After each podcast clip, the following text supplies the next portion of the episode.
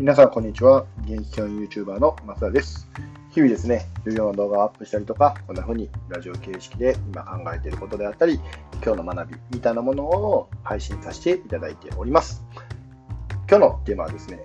えっ、と、メモにね、僕が書いてて、まあ、これちょっとネタにしようと思ったことなんですけど、自分の利益、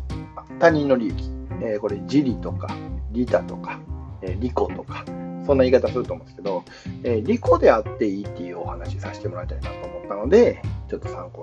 にしていただけたらなと思います。では、よろしくお願いします。えっと、これね、利己の話とかっていうのを、まあ僕が結構考えるんですけど、えっとね、うん結論から言うとね、まあ自己中って言い方正しくないですよ。自分の利益は求めた方がいいよっていう話なんですよね。で、これよくある、間違いじゃないんですけど、これ僕の考えなんでね、あの別に、えーこれに対して反対やとか、えー違う意見もあるよっていうのはもちろん前提で僕の考えを、えー今回ね、配信させてもらうんですけど、えっと、例えば、うん、ボランティア、うん、そそれこそ災害のボランティアで、ね、この前、また東北で地震があったりとか、まあえー去年で言うとね、えー熊本の水害であったりとか、ボランティアってあると思うんですけど、このボランティアの行く人って全然僕はすごいなと思うし、僕は尊敬するし、うん、あのやっぱこういう人になりたいなっていう思う部分はあるんですけど、ただボランティアをボランティアで終わらせてしまうと、これ、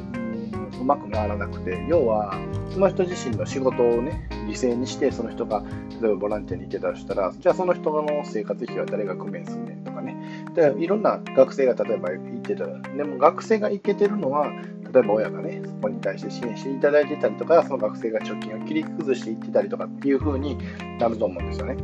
で、そう考えたときに、やっぱりそのボランティアの人たちにもお金が回るような仕組みっていうのは作っていかなあかなと思うんですけど、そのボランティアの人たちの上ではマインドセットっていう部分で、自分の利益を犠牲にしてね、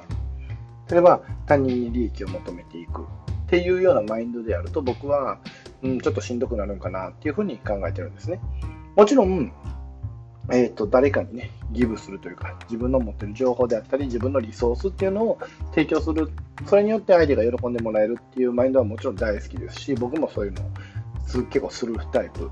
ではあるんですけど、ただ、そこの前提には、自分自身が満たされてるよねっていう、この、うん、感覚というか、マインドというか、必要かなってすごく思うんですね。例えば、うん、明日自分が生きているかどうかもわからない。えーお金が100円も残ってなくて、えーとまあ、うまい棒しましょうか。うまい棒が明日買えるぐらいしかないと。腹が減っている。水も飲めない。まあ、水道水がなんとか、ね、公園で汲めたらいいかなっていうような状態の人に、例えば、うん、そこそボランティア行ってくださいなんて、なかなか言ったところで、えー動けない人が多いかなと思うんですけど、要は自分自身が満たされてないのに、相手に提供すれば自分死ぬ可能性あるんですね。自己犠牲ですよ。で、この自己犠牲の精神って、僕は良くないかなってすごく思ってるんですよ。じゃなくて、じゃあ、まずは自分をしっかり満たしましょうと。利己。ね、自分に利益をしっかりと出しましょうと。で、その、えー、と余った部分を、えー他の人にね、えー提供できるようになったらいいんじゃないかなって思うんですよね。なんで、うん、よくね、あのーまあ、そういうボランティアの人たちもそうなんですけど、だから自分の犠牲にして、自分の生活すべてを犠牲にして、ボランティアに行ってしまったばっかりに、なんか他の人がね、えー恵まれないような状況になることもあるやろうし、自分自身が実際どうなんだって言われた時に、自分自身がね、そこで満たされていないのであれば、結局それって回り回って他の人へのそのボランティアの時にやっぱどうしてもこうね、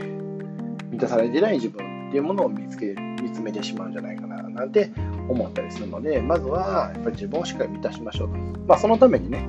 必要なもの、例えば本を読むこともそうかもしれないし、何かスキルを手に入れていくのもそうかもしれないし、それこそ人とコミュニケーション取るのもそうかもしれないし、多分いろんな行動があると思うんですけど、まずは自分をしっかり満たしましょうっていうことを頭に入れておいてほしいなと思います。で、これ特にですね、僕はまあボランティアであげたんですけど、これ先生もそうだと思うんですよね。